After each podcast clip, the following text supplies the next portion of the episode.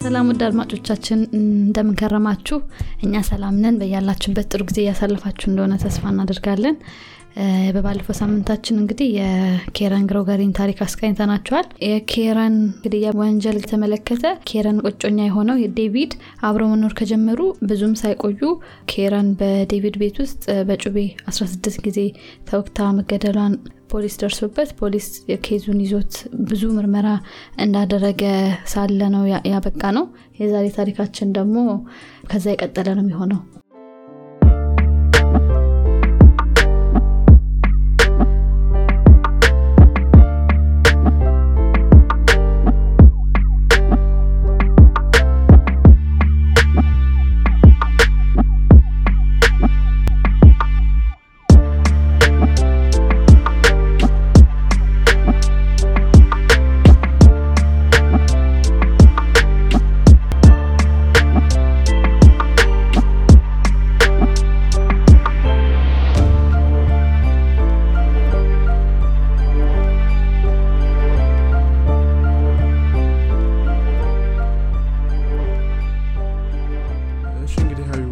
ሳምንት ፖሊሶች ጆርጅ የሚባል የአካባቢው ነዋሪ እንዲሁም በእሳት አደጋ መከላከያ ውስጥ የሚሰራ ሰው ማናገር እንደጀመሩና በኬረን ግድያ ወቅት ውጭ ገራጅ ውስጥ የራሱ ገራጅ ውስጥ እንደነበረና እንዲሁም ደግሞ ጩኸት ሲሰማ ወጥቶ አካባቢውን እንደቃኘ አውርተን ነበረ። እንዲሁም ደግሞ ይህ ግለሰብ ከተወሰነ ጊዜ በኋላ ፖሊሶች ድጋሚ ቃሉ እንዲሰጥ ሲጠይቁት ከመጀመሪያ ከሰጠው ቃል ጋር የሚለያይ ቃል በመስጠቱ የዚህ ምርመራ focus እንደነበረ አውርተን ነበረ። እንዲሁም በጎልፍ ፓርክ ፖሊስ department ውስጥ የሚሰሩ አብዛኞቹ መኮንኖች ይሄን ግለሰብ እንደሚያውቁ አውርተን ነበረ። እናም የዚህ ሰውዬ የተለያየ ቃል መስጠት በኋላ ላይ ችግር ሊፈጥር ስለሚችል የ polygraph ፈተና እንዲወስድ እንደጠየቁት አውርተን ነበር። እዛ ጋር ነበር ያቆም ነው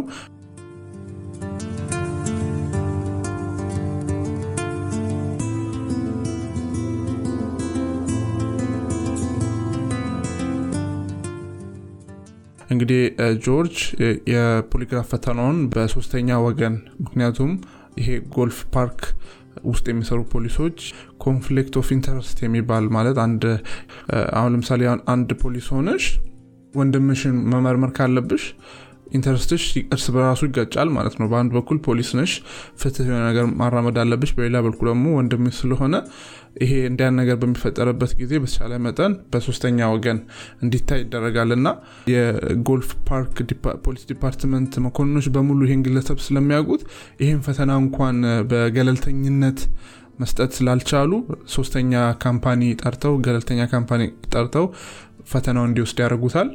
ፈተናው ልክ እንደጨረሰ የ polygraph ፈተና ከዚህ በፊት እንዳወራነው። polygraph ፈተና ማለት አንድ ግለሰብ እውነት ወይ ውሸት መናገሩን የሚያመለክት መሳሪያ ነው። እና ፈተናው ልክ እንደተጠናቀቀ እንግዲህ በዚህ በፖሊስ ጣቢያ ውስጥ የሚሰሩት መኮንኖች በሙሉ ውጭ ላይ ቆመው እየተጠባበቁ ነበረ።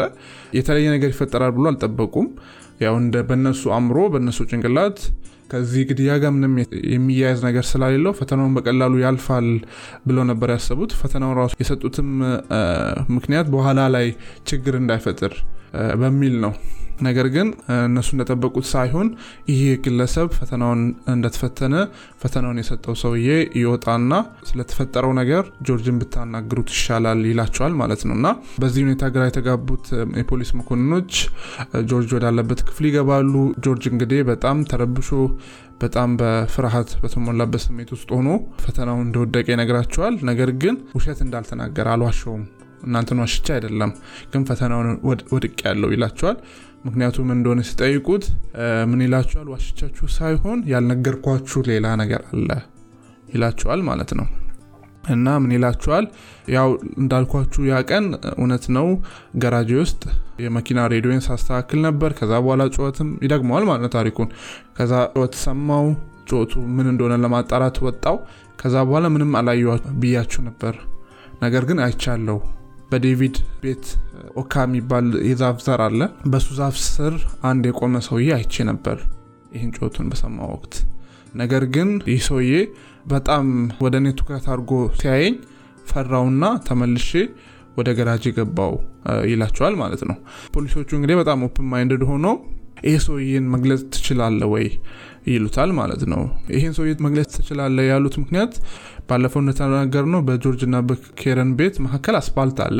ከአስፓልቱ ባሻገር ሆኖ ይህን ግለሰብ specially በማታ ማየቱን ስለተጠራጠሩ ለእኛ መግለጽ ትችላለሁ ወይ ብሎ ይጠይቁታል? እሱም በጣም መግለጽ እችላለሁ። ነጭ ሰው ነው። እድሜው በመካከለኛ እድሜ ደረጃ የሚባል ቁመቱ ስድስት ጫማ የሚደርስ አሜሪካ በጫማ ነው የሚገልጹት ፊት ማለት ነው። እንዲሁም ደግሞ ሰውነቱ ጡንቻማ ወጠምሻ የሆነ ወጣት ነው ያየሁት ይላል ከዛ በተጨማሪ ጸጉሩም ጺሙም ቀይ እንደሆነ የለበሰው ልብስ እንኳን ሳይቀር አረንጓዴ ሸሚዝና ግራጫ color ያለው ሱሪ ወይ ደግሞ ጥቁር ያለው ሱሪ ብሎ በደንብ ያብራራላቸዋል። ወደ እሱ በቀጥታ ሲመለከተው ሰውየውን ፈርቶ ወደ ቤቱ እንደተመለሰ ነው የተናገረው ማለት ነው ጆርጅ። ፖሊሶች እንግዲህ ይህም በሚነግራቸው ጊዜ አንድ ያልተዋጠላቸው ነገር አለ። ይሄ ምንድን ነው ይህን ሰውዬ እንዴት አንተ ገራጅ ጋር ቆመክ እንዴት ይህን ሰውዬ በእንዲህ አይነት ሁኔታ explain ልታደርገው ትችላለ ይሉታል ማለት ነው። ይሄን ለማረጋገጥ ፖሊሶች ፈተና ይፈትኑታል ማለት ነው። ያ ሌሊት እንደነበሩ ሁሉ ማታ ላይ ጆርጅን የእሱ ገራጅ ጋር እንዲቆም እንዲሁም ደግሞ አንድ የማያውቀውን ሰው የኬረን የተባለው ዛፍ ባር ዛፍ ስር እንዲቆምና እንዲገልጸው ያን ሰው ልክ ኬረን ላይ ጥቃት ያደረሰውን ሰውዬ እንዲገልጽ ነው ፖሊሶች ያደረጉት በሌላ ሰው አስመስለው ማለት ነው። እዛ ጋር አስቀምጠው በተመሳሳይ ሰዓት እኩለ ሌሊት ከ12 ሰዓት በኋላ ነው የእሷ ግድያ የተፈጠረው አይደል? በመጀመሪያው ታሪካችን በተመሳሳይ ሰዓት ላይ ነው እነሱ ጠብቀው ያችን ሌሊት እሱ እንደገለጸው አንድ ሰው አይቻለው እንዳለው በዛው ቦታ ላይ አንድ ሰው አቁሞ አቁመው ነው ፈተናውን ያደረጉለት ማለት ነው። አዎ።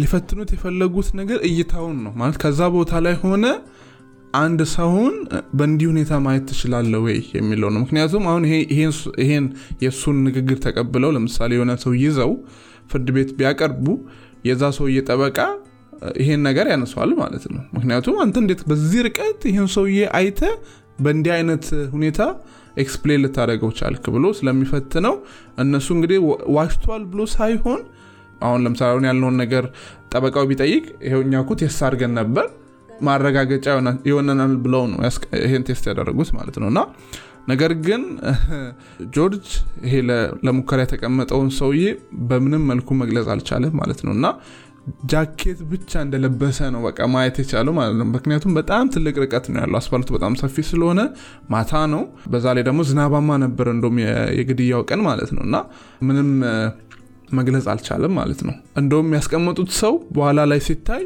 ጆርጅ የሚያውቀው ቅርብ ጓደኛውን ነው አስቀምጦ የፈተኑት ማለት ነው። እና ቅርብ ጓደኛውን እንኳን መግለጽ አልቻለም። እንዴት አንድ የማታውቀውን ሰው በዚህ ሌሊት ላይ በዛን ጊዜ መግለጽ ቻልክ ብሎ በዛ ርቀት መግለጽ ቻልክ ብለው ጥርጣሬ ውስጥ ይገባሉ እንደዛ ሲሉት ጆርጅ ምንድነው ሰበባ ሰበቦችን አስቀመጠ። ምንድነው ያለው? ለምሳሌ በዛን ጊዜ I don't know maybe ጨረቃዋ በጣም አንጸባራቂ ነበረች ለዛ ሊሆን ይችላል ላይ የቻልኩት ያኔ አሁን ማየት ያቃተኝ ከጨረቃዋ ብርሃን አንጻር ሊሆን ይችላል አለ። ነገር ግን ፖሊሶች ይሄን ሊቀበሉት አልቻሉም። ምክንያቱም ይሄ ነገር ከተከሰተ በኋላ አካባቢው ላይ ያሉ even ጆርጅን ጨምሮ ሁሉም ሰው ቤቱ ላይ ያለውን ማብራት ቀይሯል። ምክንያቱም እንዲህ አይነት ነገር happen ሲከሰትብሽ አካባቢ ላይ ሲፈጸም ግድያ ሲፈጸም ኢትዮጵያም የተለመደ ነገር ነው። አምፖል ምናምን ታስገቢያለች በየመንገድ ላይ አምፖሎችን ታስገቢያለሽ። ቀጣዩ ነገር እንደዚህ አንቺም ላይ እንዳይደርስ ማለት ነው። እና ግድያው በተፈጸመበት እለት ከነበረው ብርሃን ይልቅ እንደውም አሁን ነበር ብርሃን ነው ያሉት ፖሊሶች። እና ይህን የጆርጅ ምክንያት ለመቀበል አልቻሉም ማለት ነው እንደዚህም ሆኖ እንኳን still ፖሊሶቹ ያው ጆርጅ ጓደኛቸው ስለሆነ በሚመስል መልኩ አሁንም ሙሉ ለሙሉ ጆርጅን በዚህ ግድያ ላይ የጠረጠሩት አይመስልም። ምክንያቱም ምንድነው ያሉት? ይሄ sketch የሚስሉ ፖሊሶች አሉ። የምትነግራቸውን ነገር የተቀናጀ ንድፍ ማለት ነው። እሱን ይሰራሉ ማለት ነው። ከእሱ ጋር ያገናኙትና ይሄ አሁን አየው ያለውን ሰው እንዲህ ስል ያደርጋሉ የሳለው ሰው የሚመስል ሰው ማግኘት አልቻሉም ፖሊሶች። የሳለው ስል ሞር እንደም ከሱ ጋር ይቀራረባል ራሱን ነው የገለጸ የሚመስለው። እንደውም በፕሮግራማችን በዩቲዩብ የምታዩ ከሆነ የጆርጅን ምስል እንደምትመለከቱት ጆርጅ ቀይ ጸጉርና ቀይ ጺም ያለው ሰው ነው። እና ይሄ የተቀናጀ ንድፍ more እንደውም እሱ ነው የሚመስለው። ብቻ በእንዲህ ባለ ሁኔታ መጋቢት ወር ይደርሳል። እና እንግዲህ ፖሊሶች ምንም ሌላ ማግኘት የቻሉት ነገር ስለሌለ አሁንም ድጋሚ ጆርጅን ይጠሩትና ጥያቄውንም ይጠይቁታል። እንዴት አንተ እዛ ርቀት ሆነ ይህን ሰውዬ ልታይ ትችላለ ሲሉት ጆርጅ ምን ይላል? ሰውየውን ጠጋ ብሎ ገራጁ ጋር ቆሞ ሳይሆን ጠጋ ብሎ እንዳናገረውና ችግር አለ ወይ ብሎ እንደጠየቀው ሰው ይሄን ግለሰብ። ከዛ በኋላ ግለሰቡም ተመለሰ ብትመጣ ወይ ደግሞ ይህን ነገር እዚህ happen እያደረገ ያለውን ነገር ብትናገር አንተንም ቤተሰብንም ነው ምገለው አለኝ ብሎ ድጋሚ የተለየ ታሪክ ለፖሊሶች ነገር እኚህ ሰዎች እንግዲህ በቃ አንተ ቀጣይ ደግሞ ብንጠይቅ ቤት ውስጥ ራሱ ገብቼ የገደልኳት እኔ ነኝ ልትል ነው ይሉታል ማለት ነው። እንግዲህ ሶስተኛ ታሪኩ ነው የዋሸው ማለት ነው። እና እንግዲህ ሁሉ በሚሆንበት ጊዜ የጆርጅን ባለቤትን ጠይቋት ነበር። ምክንያቱም ይሄ ሰውየ ውጭ ከሆነ ባለቤቱ የምታውቀው information ይኖራል ብሎ ማለት ነው ባለቤቱ እንግዲህ እንደተናገረችው የኬረንን ድምፅ ሰምታ ከእንቅልፏ ስትነሳ አጠገቧ ጆርጅ እንዳልነበረ።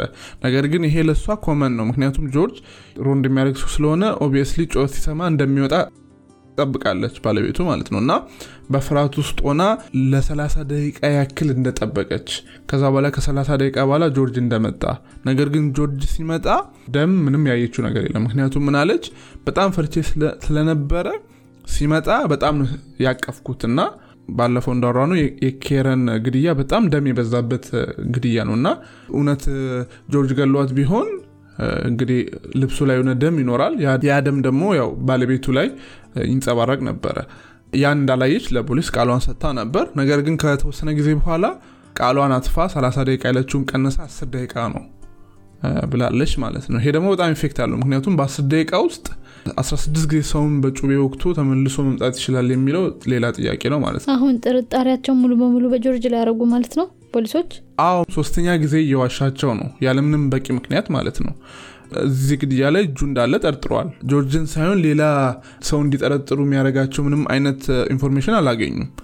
obviously እሱን ነው የሚጠረጥሩት ማለት ነው። እና ሶስተኛ ታሪክ ሲናገር ሙሉ ዲኤንኤ ናሙና ከሱ ላይ ይወስዳሉ ማለት ነው። ከሰውነቱ ላይ everything ማለት ነው። ያው በወቅቱ የዲኤንኤ ቴክኖሎጂ ገና ነበረ።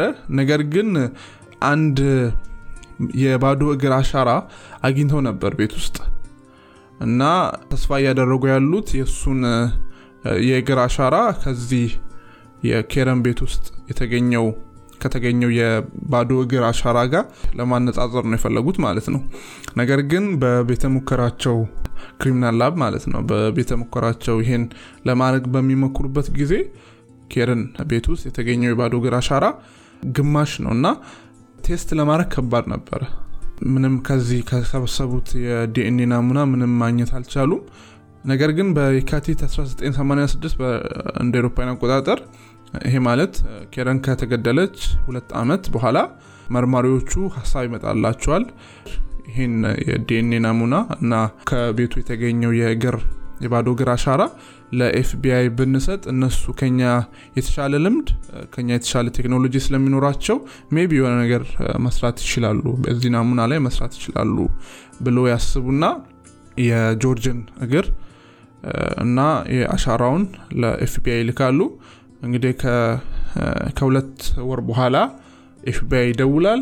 በመደወልም እነሱን ተስፋ እንዳደረጉት ይሄን ናሙና test ማድረግ እንደቻሉ test ም አድርጎ በኬረን ቤት ውስጥ የተገኘው አሻራ ከጆርጅ ሉዊስ የእግር አሻራ ጋር አውንታዊ ንጽጽር እንዳለው ይናገራሉ። ይሄ ማለት የእሱ እግር ነው ማለት ነው። እንግዲህ ቃሉን እንደሰጠው በተደጋጋሚ አሻሽሎም ቢሆን ቃሉን እንደሰጠው ጆርጅ ወደ በዛ ቤት አልገባም በሱ መሰረት ማለት ነው። ነገር ግን ይሄ የእግር አሻራ ጆርጅን እንደገባ ያሳያል ማለት ነው። እና ይሄ እንግዲህ ቀጥታ direct link የሚባለው ነገር ነው ማለት ነው። specially እሱ ደግሞ አልተናገረም ገብቻለሁ ብሎ አልተናገረም ቃሉን ሲሰጥ እና ይሄ በቂ ማስረጃ ነው ጆርጅን ለማሰር። በጣም በሚገርም ሁኔታ ተደጋጋሚ ጊዜ በዚህ ታሪክ ላይ ያየነው ነገር እኚህ ሰዎች ጆርጅን ወንጀለኛ ማድረጉን በጣም የከበዳቸው የሚመስለው ማለት ነው። እና ምክንያቱም እንዲያልኩበት ዋነኛ ምክንያት ሌላ ሰው ቢሆን ይሄን ነገር ሲያገኙት ወዲያውኑ ነው በቃ የሚያስሩት ማለት ነው። ከኤፍቢአይ የመጣበት ቀን ጆርጅ ስራ ይሰራ ነበር ማለት ነው። እና በስራው ቦታ ሄደው ባልደረቦቹ ፊት ለፊት ሊያሸማቁት አልፈለጉም። የሰውን ገዳይ ማለት ነው። እና የሰው ገዳይ ነው ብሎ ሊይዙት እየሄዱ ያለውን በፍርድ የተረጋገጠ ነገር ባይኖርም ማለት ነው። እና ምን ይሉታል? ደጋግሞ ይጠይቁታል chance ይሰጡታል። ጆርጅ እርግጠኛ ነህ ወይ? የኬረን ቤት አልገባህም አደል ብሎ ይጠይቁታል አልገባሁም ይላል። ይሄ አሁን chance የሰጡት ነው። ኦ ገብቻለሁ አሁን አስታወስኩ ቢል እዚህ ጋር ያገኙት መረጃ ከሸፈ ማለት ነው። ለምሳሌ ጩኸት ሰምቼ ላተርፋት ገብቻለሁ ቢል ጆርጅ ይሄ አሁን ያገኙትን ዲኤንኤ ፍርድ ቤት ሊጠቀሙት አይችሉም። ምክንያቱም ይህ ሰውዬ አምኗል መግባቱን እና እድል እየሰጡት ነው እንዲክድ። ግን ጆርጅ በፍጹም አልገባውም ብሎ እዛው ይከራከራቸዋል። ከዛ በኋላ ያሳዩታል። ከኤፍቢአይ የመጣውን ወረቀት እንግዲህ የሚያሳየው ያንተ እግር እዛ ቤት ውስጥ እንዳለ ነው። በግድያው ተጠርጥረሃል ተብሎ እዛው ይያዛል ማለት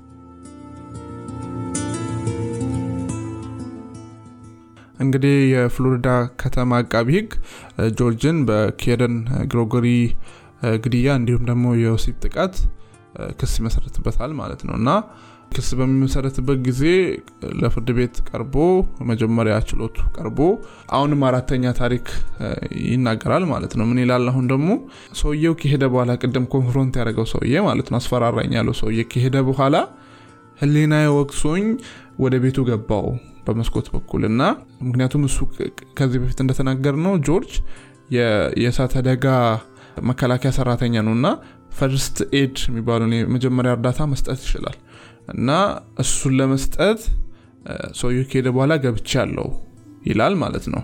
ነገር ግን ፖሊሶች ይሄን ነገር totally ምንም ሊሰሙት ፈቃደኛ አልሆኑም ማለት ነው። የአራተኛ ታሪኩ ነው። በዚህ መሰረት ክስ ተመስርቶበት ችሎት እያዝለታል ቀጠሮ ከወራታት በኋላ በታህሳስ 31 ችሎቱ በጣም ብዙ ውጣ ውረዶች የነበሩበት ችሎት ነው ማለት እንችላለን።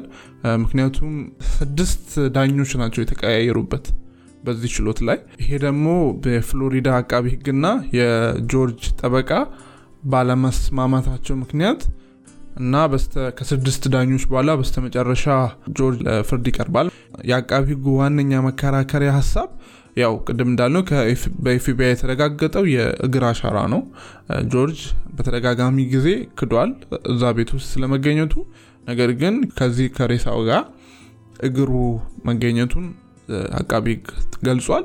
እንዲሁም ደግሞ የጆርጅ እርስ በርስ የሚጋጩ ቃሎች ራሱ እሱን በዚህ ወንጀል ላይ ተጠያቂ እንዲያረገው ካደረጉ ነገሮች ውስጥ አንዱ ናቸው። በተቃራኒው ደግሞ የጆርጅ ጠበቃ እርስ በርስ የሚጋጩ ሀሳቦችን እንዳልሰጠ ጆርጅ ይናገራል። ጆርጅ ያደረገው እውነታን ነው የተናገረው። ነገር ግን ቀስ በቀስ ነው ያን እውነታ የተናገረ የመጣው እንጂ አልዋሸም የሚል ነገር ይናገራል በዚህ የችሎት ሂደት ላይ ሁለት ሰዎች ምስክር ሆነው ተጠርቷል አንደኛው ምስክር ታኒያ የምትባል የ16 ዓመት ልጅ ናት። የ16 ዓመት ልጅ መመስከር ይችላል? በፍሎሪዳ ህግ መሰረት የ age limit የለውም። ማንም መመስከር ይችላል። under age ከሆነ minor የሚባለው በስቴቱ minor ከሆነች maybe የቤተሰብ ፍቃድ ሊጠየቅ ይችላል እንጂ መመስከር ይችላሉ። ነገር ግን jury ዎች ይህን consider ያደርጋሉ። ልጆች በሚሆንበት ጊዜ ያው ምስክርነታቸው value ሊቀንስ ይችላል። ለምስክር የተጠራችበት ምክንያት ጆርጅ በዚህ ጉዳይ ላይ ከተከሰሰ በኋላ ከባለቤቱ ጋር ለተወሰነ ወራት ተጣልተው ነበር እና በዛን ጊዜ ጆርጅ ከዚች ልጅ ጋር የፍቅር ግንኙነት ጀምሮ ነበረ። ምንም እንኳን የ16 ዓመት ልጅ ብትሆንም ጆርጅ እንዳላወቀ እድሜዋን እና ጆርጅ ደግሞ የ22 ዓመት ወጣት ነው።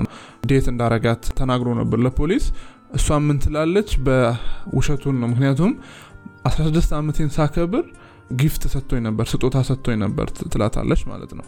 እና ይህም ሰጣት ስጦታ የ teddy bear ስጦታ ነው። እና ያ teddy bear ደግሞ የኬረን ባል ዴቪድ ከቤት ውስጥ ጠፉ ብሎ ካስመዘገባቸው ነገሮች ውስጥ አንዱ ነው እና ከዚህ በፊት በነበሩ የጨለሙ ልቦች ታሪኮቻችን ላይ ለመናገር እንደሞከር ነው ብዙ ጊዜ ሰውን የሚገድሉ ሰዎች ግድያ የሚፈጽሙ ሰዎች ከሚገድሉት ሰው ላይ የሆነ ነገር ይወስዳሉ እንደ trophy ብለን discuss አድርገናል ከዚህ በፊት እና እንደዛ በሚመስል መልኩ እንግዲህ ኬረንን የገደለው ሰውዬ ኬረን ላይ ይሄን teddy bear ወስዶ ነበረ ፖሊሶች ምን እያሉ ነው? ይሄ ለእሷ የሰጣት teddy bear የኬረን ነው ብለው እንደ ማስረጃ እሷን አቅርበዋሉ። ሁለተኛ እንደ ምስክርነት የቀረበው ሰው ደግሞ ጆርጅ ራሱ ነው። ጆርጅ ሉዊስ ራሱ ነው። በአሜሪካ ህግ መሰረት ማንም ሰው ግዴታ የለበትም። በራሱ ክስ ላይ ምስክር ሆኖ የመቅረብ አብዛኛው ጊዜ 99.9 percent ደግሞ እንደም አይመከርም ምክንያቱም እድሉን እየሰጠሽ ነው። jury ዎች ፊት ለፊት ራስሽን እያጋለጥሽ ነው። እና አይመከርም ብዙ ጊዜ። እና በዛ መሰረት ብዙዎቹ በራሳቸው ክስ ላይ ምስክርነት አይወጡም። እናሱ ግን ምስክርነት ወጥቶ ምን ይላል? ሌላ አዲስ ታሪክ ይዞ ይናገራል ማለት ነው። ስለዛ ምሽት ከዚህ በፊት ጆርጅ የሚያውቀው የኬርን ቤት ውስጥ የእግር አሻራ የእሱ የእግር አሻራ እንደተገኘ ብቻ ነው። የት እንደተገኘ አያቅም exactly ለዛም ነው ገብቼ ወጣው ያላቸው ማለት ነው። ይህ ማስረጃ ለፍርድ ቤት በሚሰጥበት ጊዜ ያኔ ጆርጅ ይሰማል ማለት ነው። ይህ አሻራ የተገኘው የሻወር ቤት በርጋ ነው። አሁንም ሀሳቡ መቀየር አለበት ምክንያቱም አይሄድም ከሱ ከተናገረው ከሰጠው ቃል ጋር ስለማይሄድ ማለት ነው። እና ምን ይላል?